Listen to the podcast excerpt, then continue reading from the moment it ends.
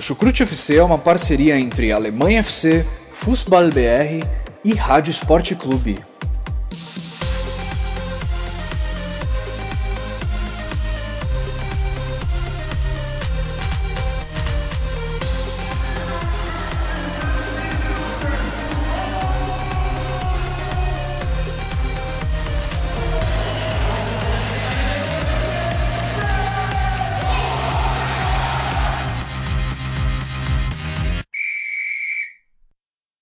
Olá a todos que acompanham o futebol alemão, sejam muito bem-vindos a mais uma edição do Chucrute FC.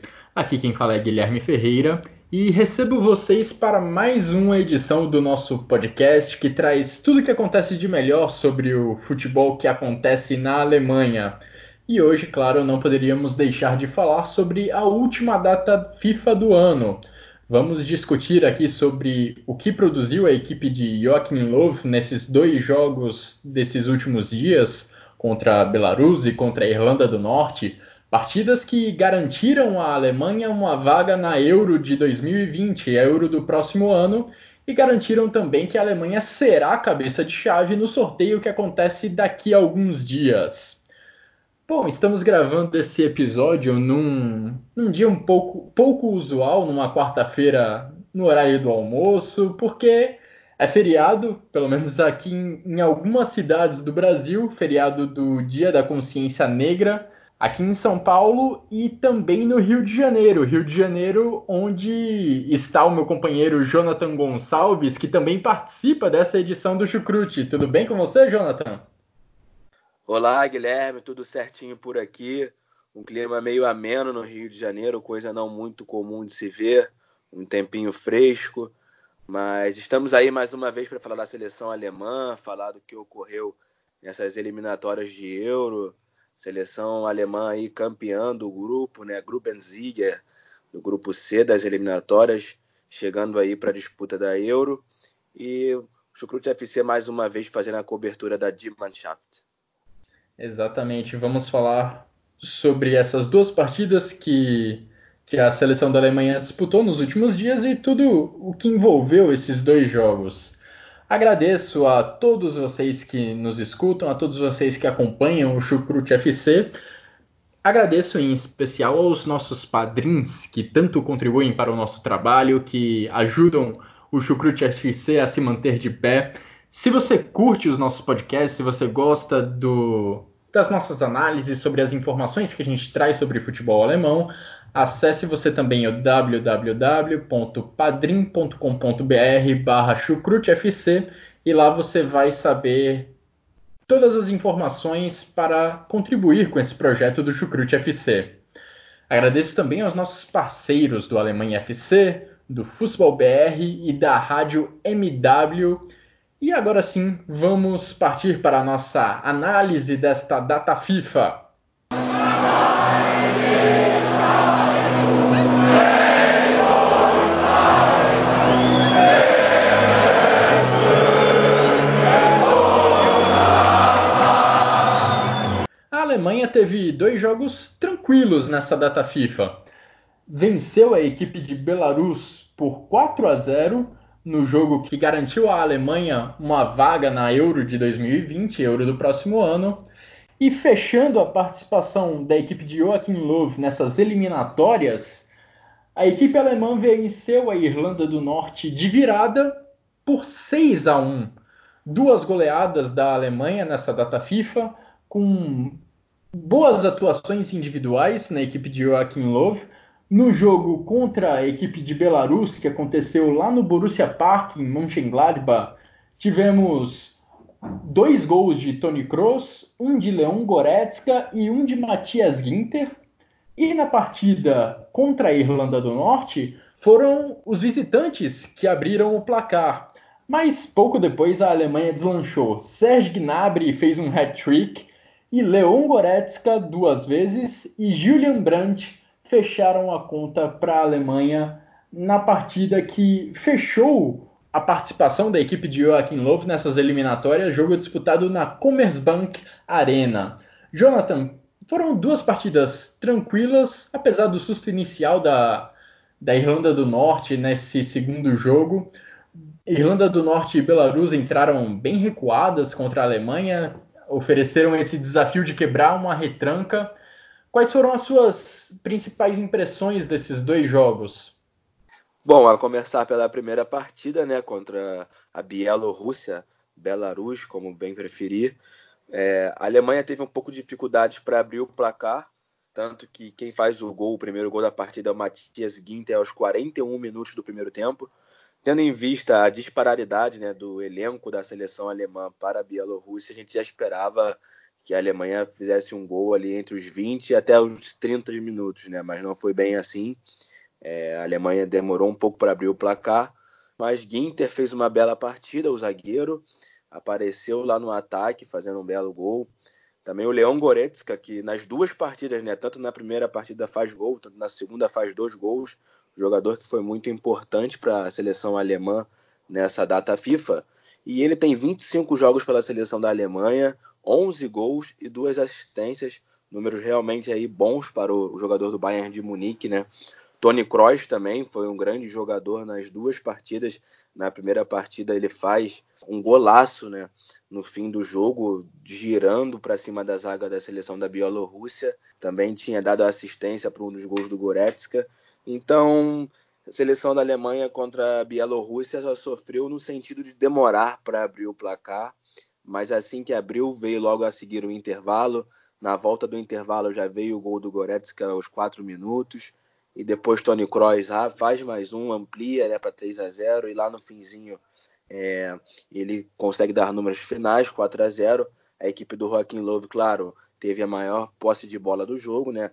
Foram, ao todo, 71% de posse de bola para a Alemanha contra 29% da equipe da Bielorrússia, 31 finalizações da Alemanha, sendo 10 no gol, contra 13 da Bielorrússia, sendo 5 no gol. Ou seja, a Alemanha dominou o jogo, não à toa venceu, e no dia, jogando lá no Borussia Park, em Mönchengladbach, né, conseguiu carimbar o seu passaporte para Euro 2020, Euro que não será disputada com uma sede fixa, né, como era de costume a gente ver nos últimos anos.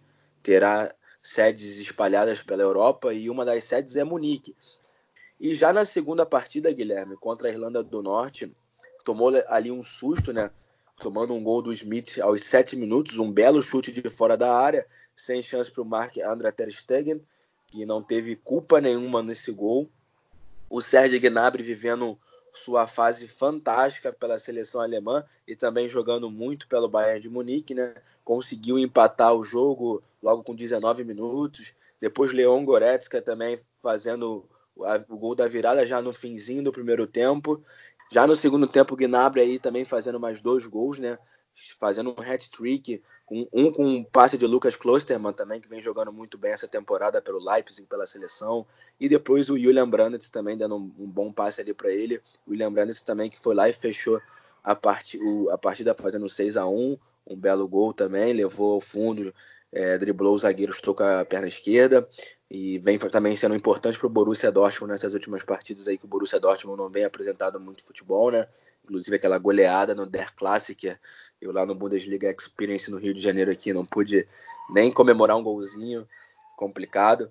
Mas é isso, Guilherme. Contra a seleção da Irlanda do Norte também a posse de bola para a seleção alemã foi bem maior, 77 contra 23%, foram 10 finalizações, sendo 6 no gol, e a seleção da Irlanda do Norte foram 3, apenas uma no gol, né? A única que foi no gol foi gol, que foi esse chute do Smith no começo.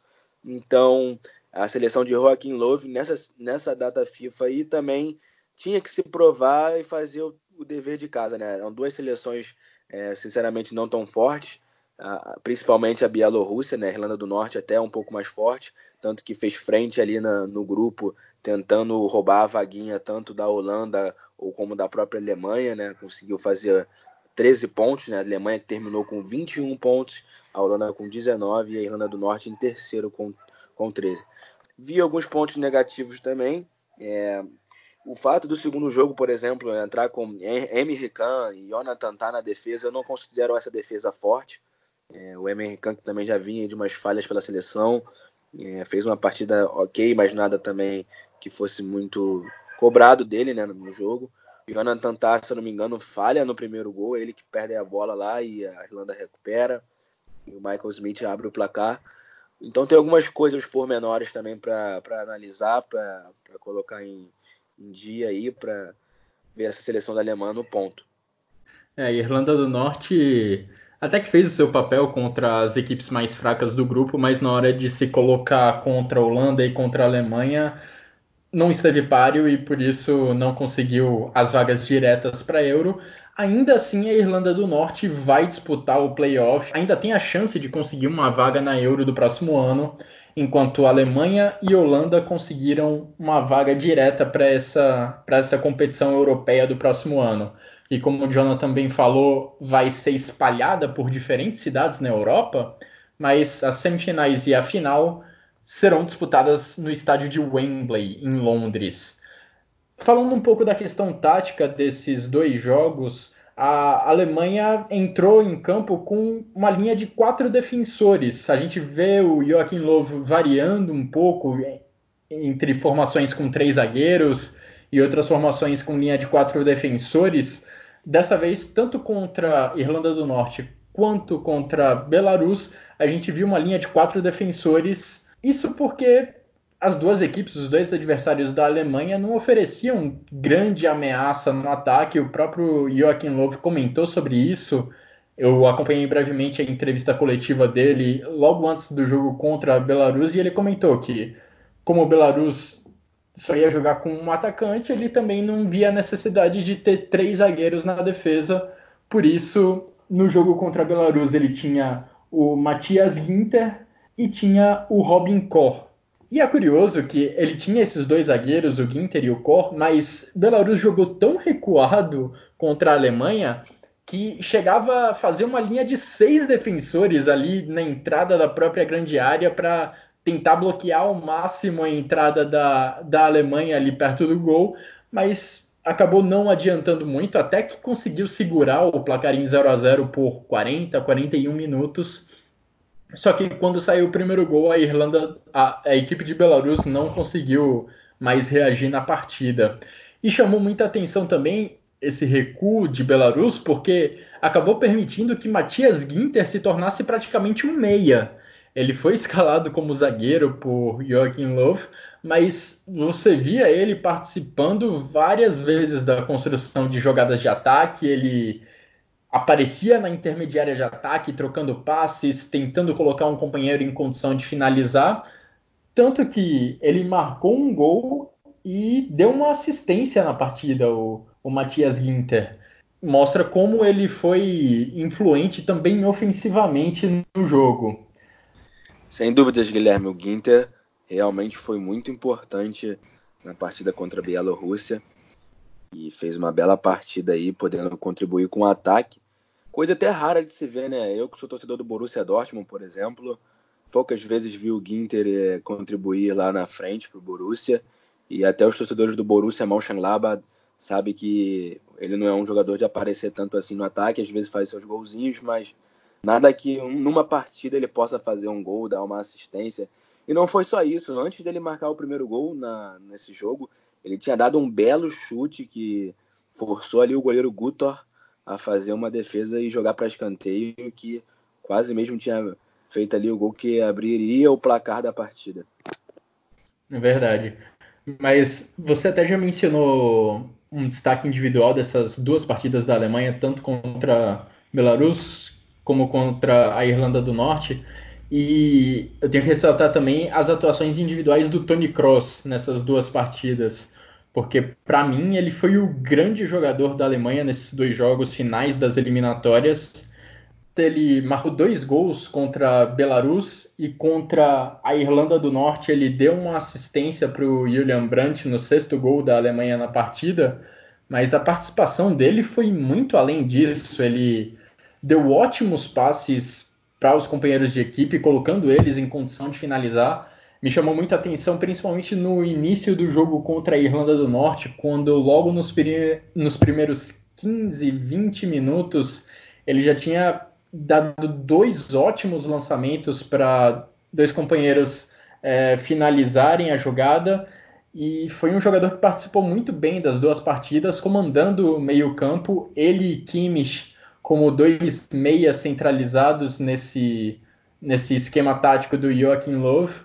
Me chamou muita atenção, foi para mim o melhor jogador da Alemanha nessa data FIFA, o Toni Kroos, acompanhado ali um pouco atrás pelo Matthias Ginter, que eu já mencionei, e o Serge Gnabry, que teve uma atuação fantástica contra a Irlanda do Norte. Contra a Bielorrússia ele foi um pouco apagado, mas no último jogo das eliminatórias, no último jogo dessa data FIFA, ele brilhou marcando 3 gols, e é impressionante como o Serge Gnabry consegue ser artilheiro vestindo a camisa da Alemanha. Ele tem 13 gols com a camisa da seleção da Alemanha em 13 jogos. Impressionante a marca do jogador do Bayern de Munique. Impressionante, né, Guilherme? Jogando muito pela seleção alemã, também pelo Bayern. E vou mencionar aqui também a lesão, né, do Luca Waldschmidt, que vive grande fase aí pelo Freiburg. Ele entrou na partida contra a Bielorrússia, né? E acabou tendo uma lesão no rosto, uma conclusão ali num lance que ele dividiu, e foi operado, ficará fora dos gramados aí por 4 ou 6 semanas, cerca de 2 meses aí, 1 mês e meio.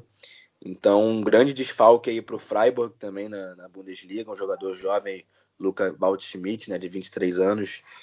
E na própria seleção alemã, as poucas chances que teve, essa aí, se não me engano, foi a segunda chance, já acaba se lesionando, né?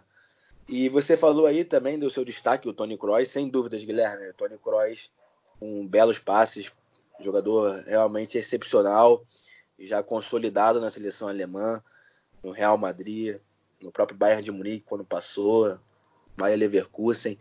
E o Leon Goretzka, para mim, também foi um nome muito importante nessa eliminatória de Euro, nessas 2 partidas finais também, entendeu?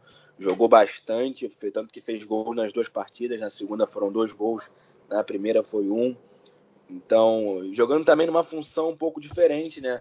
A gente costuma ver o Goretzka jogar ali como um meia central, um volante, assim dizendo. E o Joachim Löw apostou na questão dele jogar pela direita. Vale mencionar aí também o bom momento vivido pelo Leon Goretzka nessa partida.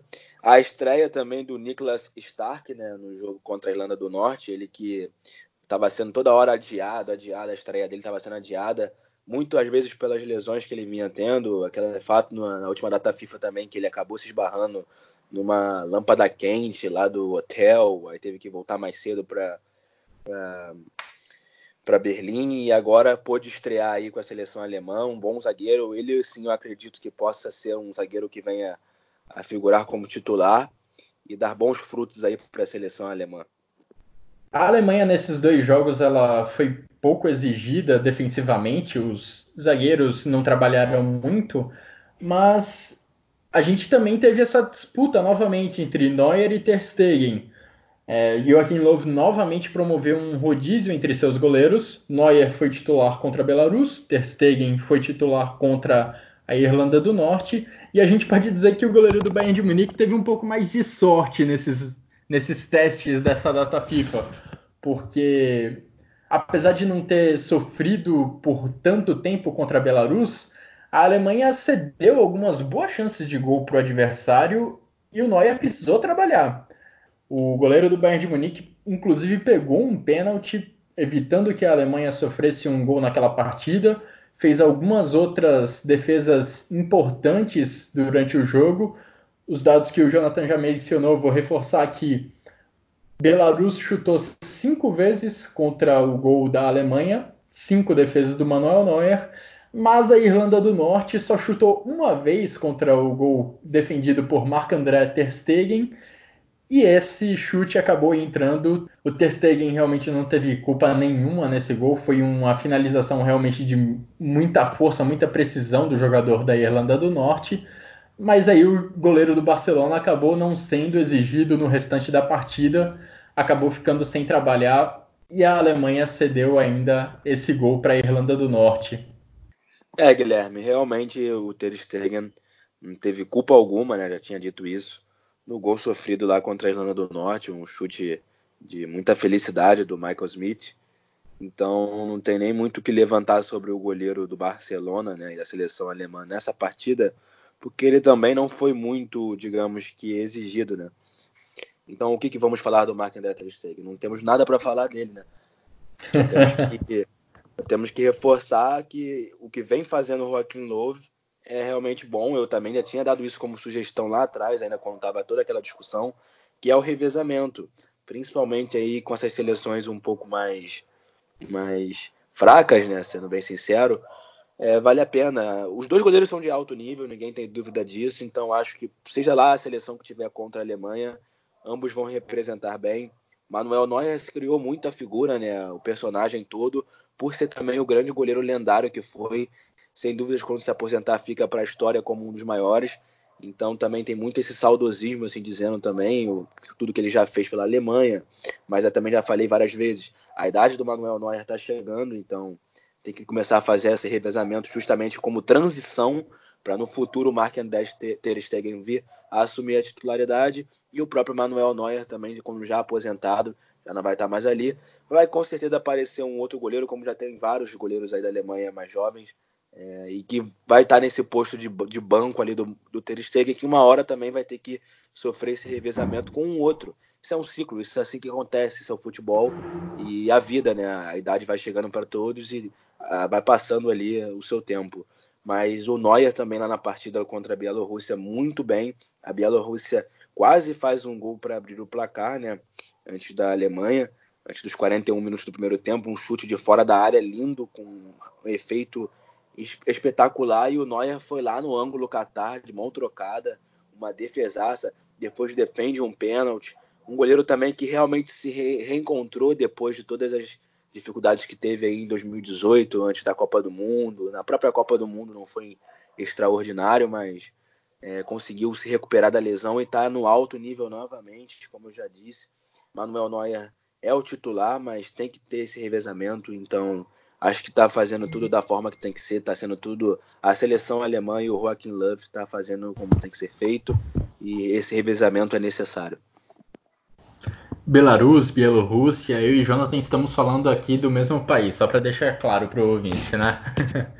Mas um outro detalhe sobre essa questão entre Neuer e Ter Stegen é que, apesar do Joachim Löw ter promovido esse revezamento novamente, eu sinto que o Neuer ainda está à frente do goleiro do Barcelona, porque quando esteve em campo como titular, o Neuer foi o capitão. Quando o Ter Stegen foi o titular no gol da Alemanha, o capitão, a faixa de capitão, foi para o braço do Toni Kroos. É um sinal aí de que, pelo menos é uma impressão minha de que o Manuel Neuer ainda permanece como o preferido de Joachim Löw. Essa data FIFA, que encerrou as eliminatórias para Euro do próximo ano, também fechou o calendário da seleção da Alemanha em 2019. E, Jonathan, você aí tem os números exatamente do desempenho da Alemanha neste ano, né? Tenho sim, Guilherme. Tenho sim aqui os números. Então foram 10 jogos da seleção alemã nesse ano de 2019, 7 vitórias, 2 empates, 1 derrota, e o maior resultado, né, obtido foi contra a Estônia, aquela goleada por 8-0 pelas eliminatórias da Euro. Então a Alemanha só teve apenas uma derrota também nesse ano, que foi aquele jogo contra a Holanda em Hamburgo, aquele 4-2 também pelas eliminatórias da Euro. Mas também a seleção da Holanda vive aí grande fase, né? Com belos nomes, uma ótima geração. É compreensível a derrota da Mannschaft, que também está se reencontrando aí no futebol. O Joachim Löw chama umas peças e outras aí para complementar, às vezes peças diferentes. Eu acho que eu penso aí também que alguns têm que não estar nessa seleção, outros têm que estar. Mas até a Euro de 2020 vamos ver aí como vai chegar essa seleção alemã, né? Então, retrospecto bom, né? Fala você, Guilherme. Eu acho que sim, fez o papel como tem que ser feito. Apenas uma derrota, nem todo dia se ganha, né? É, claro. Foi um ano de reconstrução para a seleção da Alemanha, esse de 2019. Vamos lembrar que em 2018 a gente teve a pior participação da Alemanha na história das Copas do Mundo, com a eliminação na primeira fase. Logo na sequência, a equipe mal tinha se recuperado desse baque e já houve a eliminação e o rebaixamento na Liga das Nações. Rebaixamento esse que acabou não se concretizando, porque a UEFA vai fazer uma reformulação na Liga das Nações, na Nations League. E aí, uma espécie de virada de mesa que permitiu a seleção da Alemanha ficar na primeira divisão desse campeonato. Mas, enfim, vindo desse 2018 terrível, de resultados péssimos, Joachim Löw conseguiu ganhar um novo fôlego nesse ano de 2019, passando de uma forma até tranquila pelas eliminatórias para Euro. Teve a Holanda, é claro, como grande adversária nesse grupo. Venceu um jogo, perdeu o outro. Resultados normais diante de uma boa equipe da Holanda. Mas foi um ano para o Joachim Löw ter tranquilidade para se classificar para a Eurocopa e para continuar a reformulação da sua equipe. Reformulação que começou em 2018... mas que, por conta daqueles resultados negativos ainda no segundo semestre do ano passado, acabou sendo ainda muito questionada, mas que agora em 2019, com os bons resultados, acho que está deixando o torcedor da seleção da Alemanha mais confiante em relação ao futuro. Uma equipe mais jovem, uma equipe que usa muito a velocidade dos seus atacantes, e isso vem dando resultados positivos, como a gente pôde ver esse ano, mas ainda é um trabalho inacabado, como o próprio treinador da Alemanha já ressaltou em entrevistas coletivas, ainda há muito a melhorar. E apesar dos resultados bons, a gente também tem que considerar que foram não só contra a Holanda, mas também teve Estônia, teve Bielorrússia. Guilherme, você levantou um ponto muito importante. Realmente, a gente tem que entrar nessa consideração de entender que algumas seleções que a Alemanha enfrentou nesse período não são tão fortes ao nível das grandes seleções europeias, para a gente ter aquela noção de medir quão forte ou quão boa está essa seleção alemã. Tem muita coisa para ser acertada, muitas pontas ainda. Se com algumas equipes pequenas já demonstrou algumas dificuldades, imagina enfrentando aí seleções como Itália, Inglaterra, França, realmente vai ser muito complicado. Inclusive enfrentou a França, né, se não me engano, pela UEFA Nations League no ano passado. Sim. E também teve dificuldades, né? Então realmente mostra um pouco disso que a gente está falando. Tem umas seleções que na Europa a gente sabe que não tem tanta força assim, e quando enfrenta as maiores não consegue fazer tanta frente, e a Alemanha passou muito por isso, né? E só fazendo também aqui um apontamento, né? Desde o início de 2018, o Joshua Kimmich, ele participou das 22 partidas disputadas pela seleção alemã, ou seja, peça-chave nessa seleção, um jogador de 24 anos, do Bayern de Munique, também já assumiu a braçadeira de capitão algumas vezes, quando teve que ser o capitão de fato, então também jogador aí essencial para a seleção alemã, participando de todos os jogos do último ano, desse ano, então jogador aí que a gente tem que ficar de olho sempre, e eu acredito que ele é o presente e o futuro da Alemanha. Um outro fato também, desde o histórico 7-1 contra o Brasil, o Toni Kroos não participava diretamente dois gols numa partida, né? Não fazia dois gols ou dava um gol, uma assistência. Ele não fazia isso aí há muito tempo, né? E fez contra a Bielorrússia, fez dois gols na partida. Então aí um feito importante para o Toni Kroos, jogador que muito, como a gente já falou aqui, foi chave nesses dois jogos, e ele é chave, sem dúvidas, na seleção alemã, assim como o Joshua Kimmich. Dos jogadores que a gente sabe que é o presente, também o futuro. O Toni também, que já não é mais nenhum garoto, né? Já tem ali seus 29 anos, mas ainda tem muita lenha para queimar. E também, desde 1972, nenhuma seleção conseguiu participar de todas as edições da Eurocopa, exceto a seleção alemã, né? São 13 participações desde então. É uma tradição enorme a seleção alemã figurar ali na Euro. Então a gente fica contente por ver que a Alemanha sempre está lá, sempre disputando, sempre se mantendo, independente se vai vir o título ou não, se vão chegar até Londres, né, ou não. Não sei se você viu, Guilherme, mas tanto nas duas partidas também teve belos mosaicos, como os de praxe, e algumas Sim. faixas, né? E uma dessas faixas dizia que o sonho para a final em Londres começava ali, que já tem torcedor pensando realmente nessa final de Londres em 2020 aí da Euro. A Alemanha sonhando com mais um título de Euro. Um 2019 que, como eu falei, apresentou bons sinais de evolução na equipe do Joachim Löw, mas 2020 será um ano de testes para ver se essa evolução vai se mostrar suficiente para competir diante das principais equipes, dos principais adversários do continente. E tem também um detalhe interessante que a gente pôde ver se consolidando ao longo desse ano, ao longo desses 10 jogos da seleção da Alemanha em 2019, que são as variações na formação tática que Joachim Löw vem promovendo. Eu até mencionei que contra a Bielorrússia e contra a Irlanda do Norte ele usou uma linha de 4 defensores, mas ele vem variando isso conforme o adversário.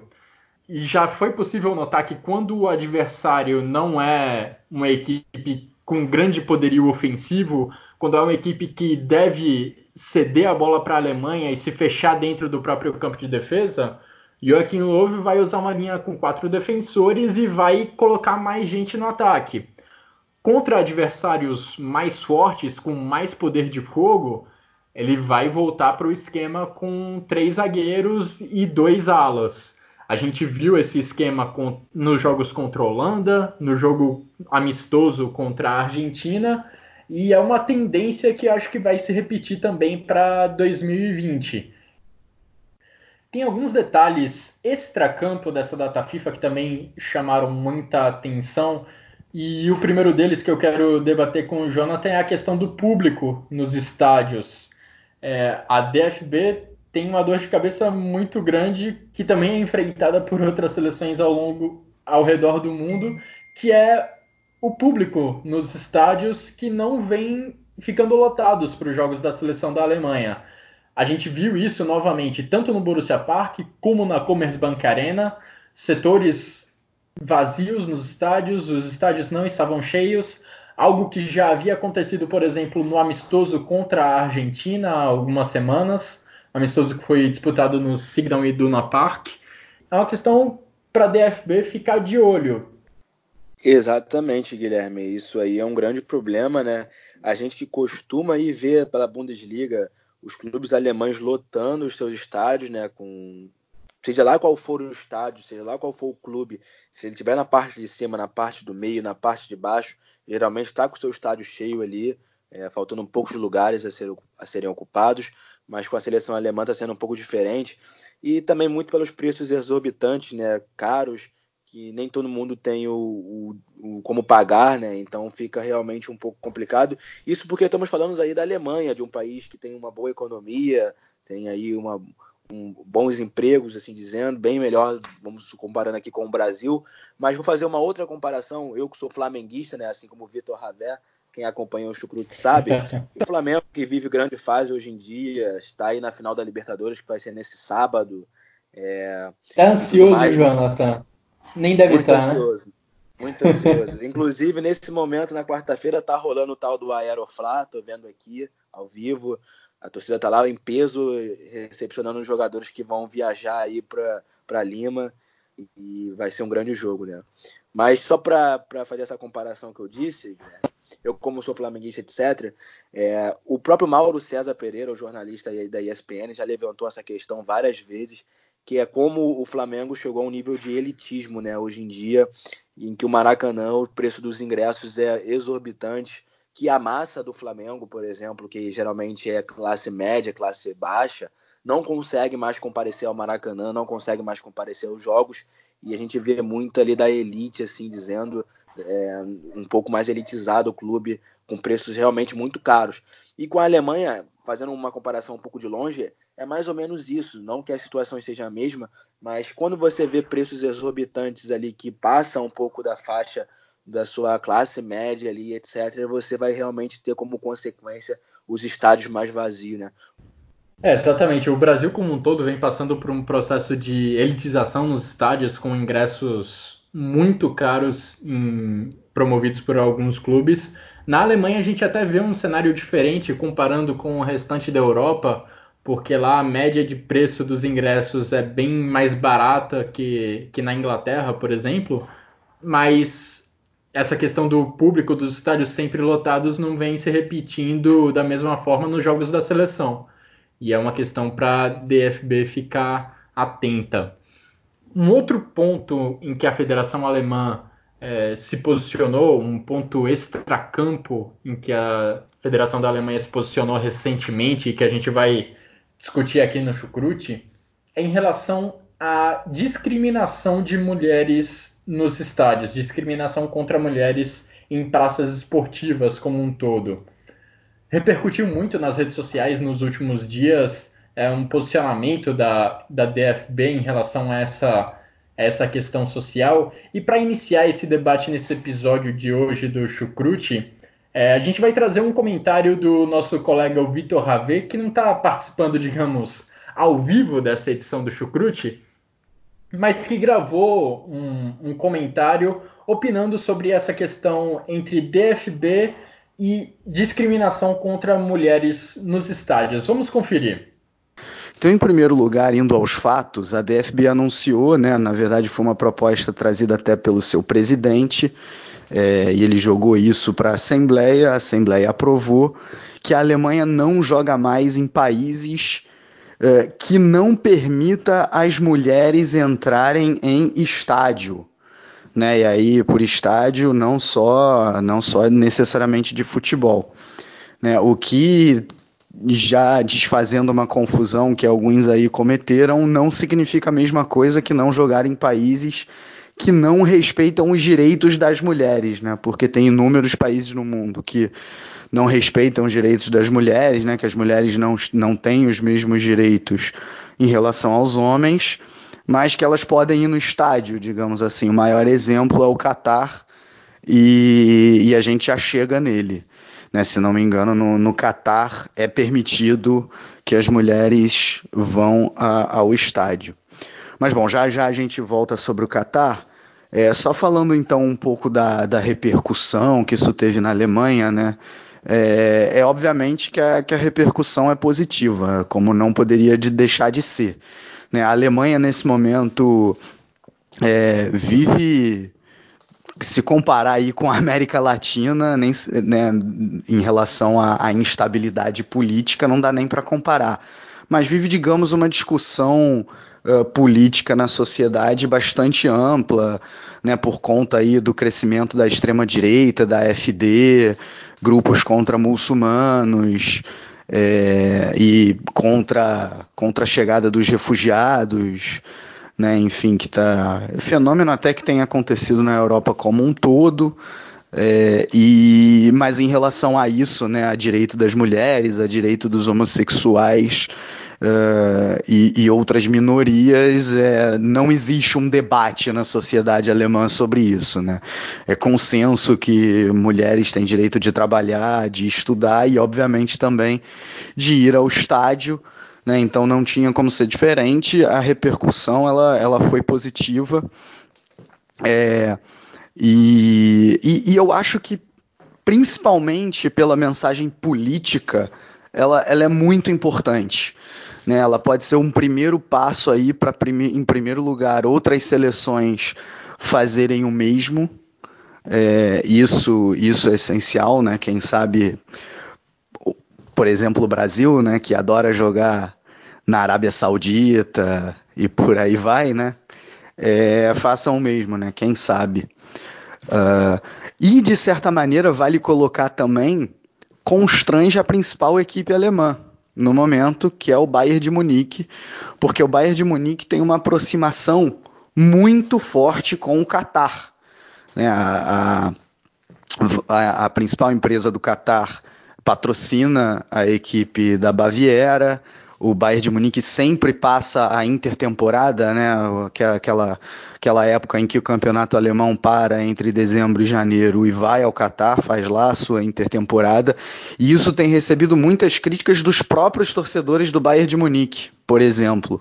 Então, quando a DFB vai e toma esse tipo de decisão, ela de alguma maneira acende esse debate mais uma vez. O Rummenigge, ex-jogador da seleção da Alemanha, inclusive foi perguntado sobre isso após a decisão da DFB e na minha opinião, numa certa cara de pau, disse que não tem problema nenhum a relação em que o Bayern de Munique tem com o Qatar.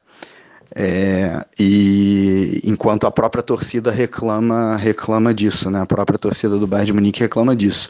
Mas aí, falando do Qatar especificamente, a decisão da DFB, ela não vai contra o Qatar. Eu vi muita gente falando assim, então quer dizer que a Alemanha não vai jogar a Copa do Mundo? Quero ver não jogar a Copa do Mundo. Bom, em primeiro lugar, como eu falei antes, se não me engano, o Qatar não proíbe as mulheres de irem ao estádio.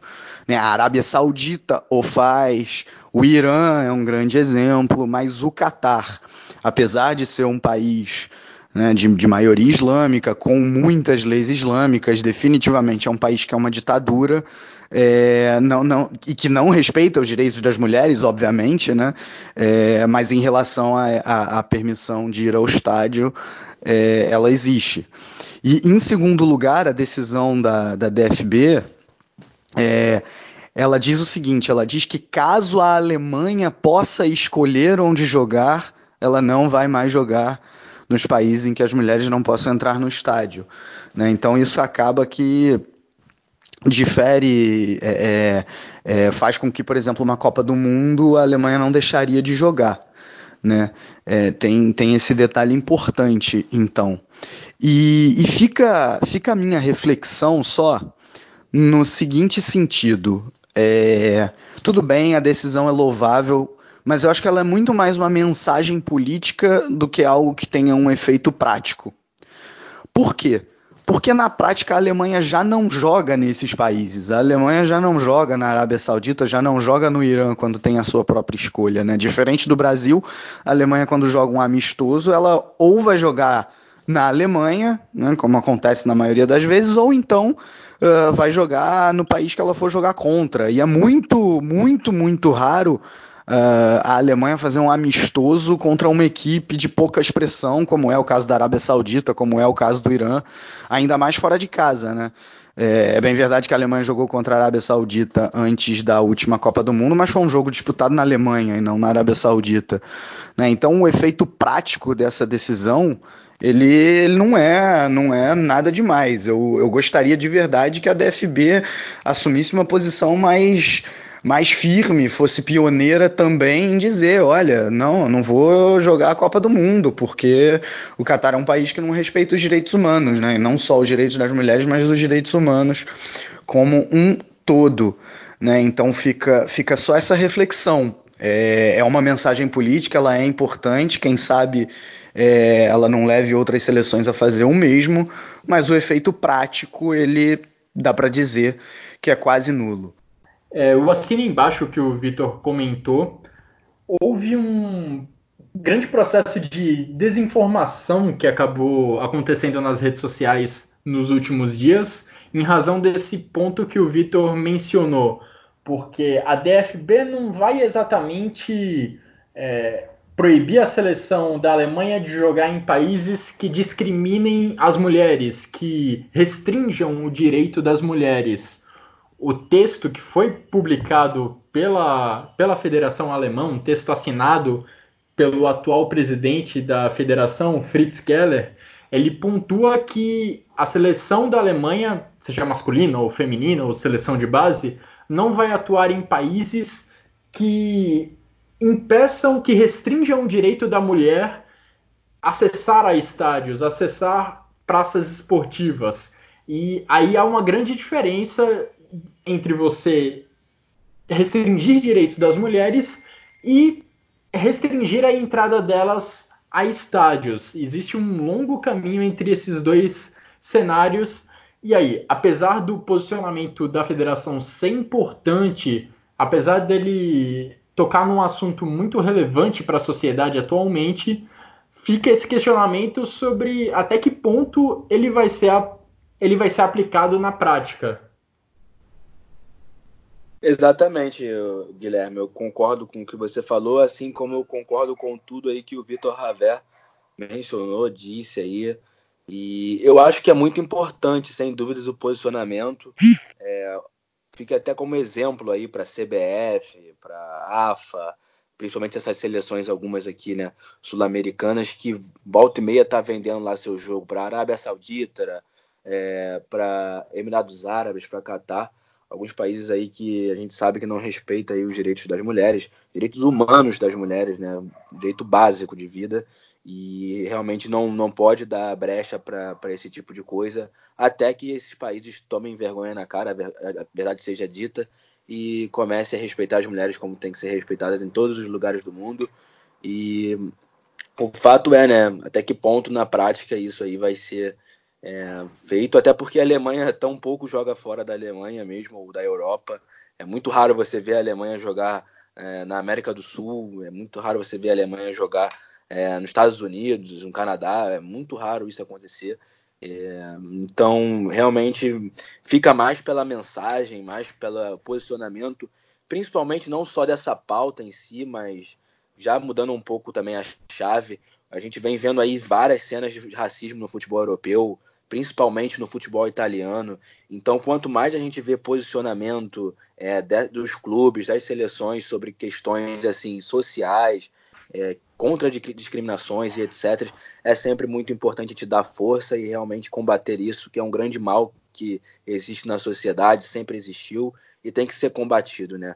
Volta também a gente vê no futebol italiano casos de racismo, o que me deixa muito triste, né? Eu também sou uma pessoa negra, então ver isso pra gente é de fato meio que sofrer na pele. Então a gente tem que sempre dar apoio aos clubes e às seleções que se posicionarem com essas questões. Há muitas pessoas que vão levar isso para o lado político, de esquerda ou direita, mas não é isso. Quem defende essas questões não quer dizer que seja de esquerda, não quer dizer que seja direita, é ser humano. Isso para mim tem que ser combatido com uma questão ética de ser humano. Então, realmente, para mim, eu dou aí os parabéns para a seleção alemã, mas a gente sabe que na prática foi mais pela mensagem em si, que sirva de exemplo aí para outras seleções, para outras pessoas, mas que a Alemanha em si, na prática, não vai ser isso, né? Ela não tão pouco joga na Arábia Saudita, no Qatar e etc.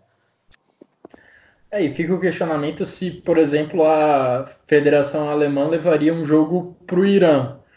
No texto da DFB, eles falam sobre não jogar em países onde as mulheres não têm acesso a estádios ou a arenas esportivas. Recentemente, o Irã liberou o acesso das mulheres, mas ainda com muitas restrições. Elas só podem ficar em certas partes do estádio, elas não têm liberdade total para acessar estádios e ver jogos de futebol. E aí, nesse caso, a DFB levaria um jogo para o Irã? O Irã, para a DFB, se encaixaria nessas regras? Isso não fica claro no texto da DFB e realmente não é uma regra, digamos assim, que vai ser muito aplicável, porque a Alemanha dificilmente joga fora da Europa, dificilmente jogaria no Irã ou na Arábia Saudita, por exemplo.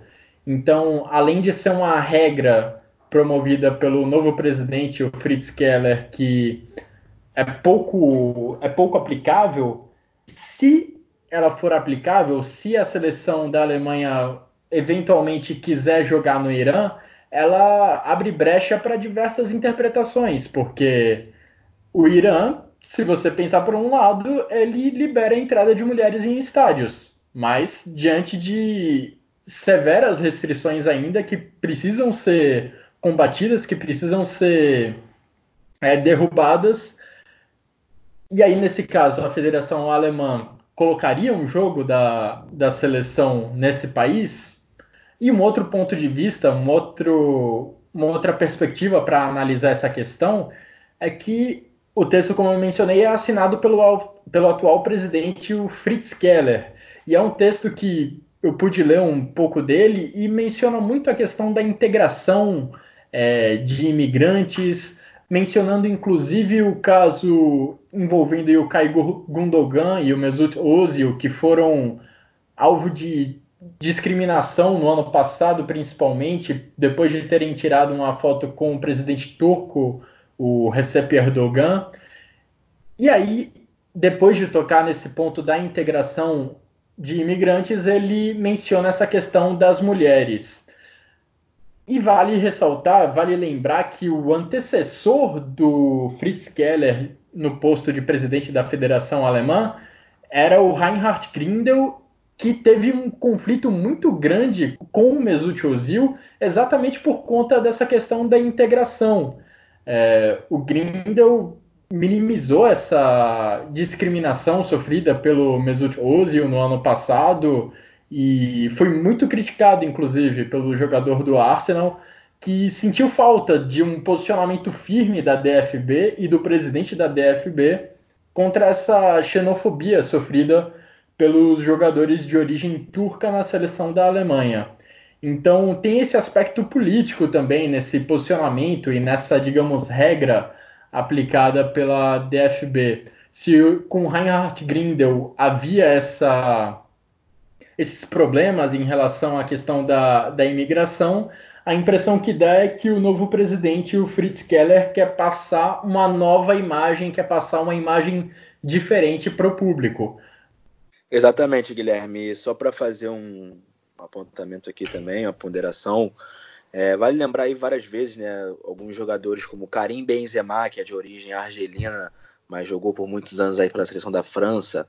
Ele uma vez disse, né, que assim, quando ele joga e faz gol e a França vence, ele é o jogador ali francês que fez ali o seu trabalho pela seleção.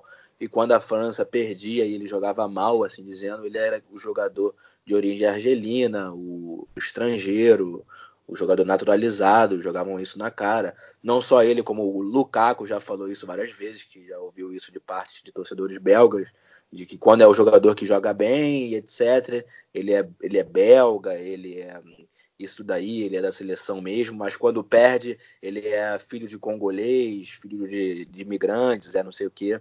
Então tem toda essa questão também, né, como a gente estava falando, não só dos direitos das mulheres, mas a gente fazia tipo um apuramento todo, como vem acontecendo em alguns casos, não de hoje, no futebol europeu, e que tem que ser combatido, principalmente esse contra o direito das mulheres, que não no futebol europeu a gente não vê tanto, né? A gente está falando já de países aí, alguns do Oriente Médio, ou até mesmo da África, acontece um pouco disso, mas o racismo, por exemplo, a gente vê demasiadamente na Europa.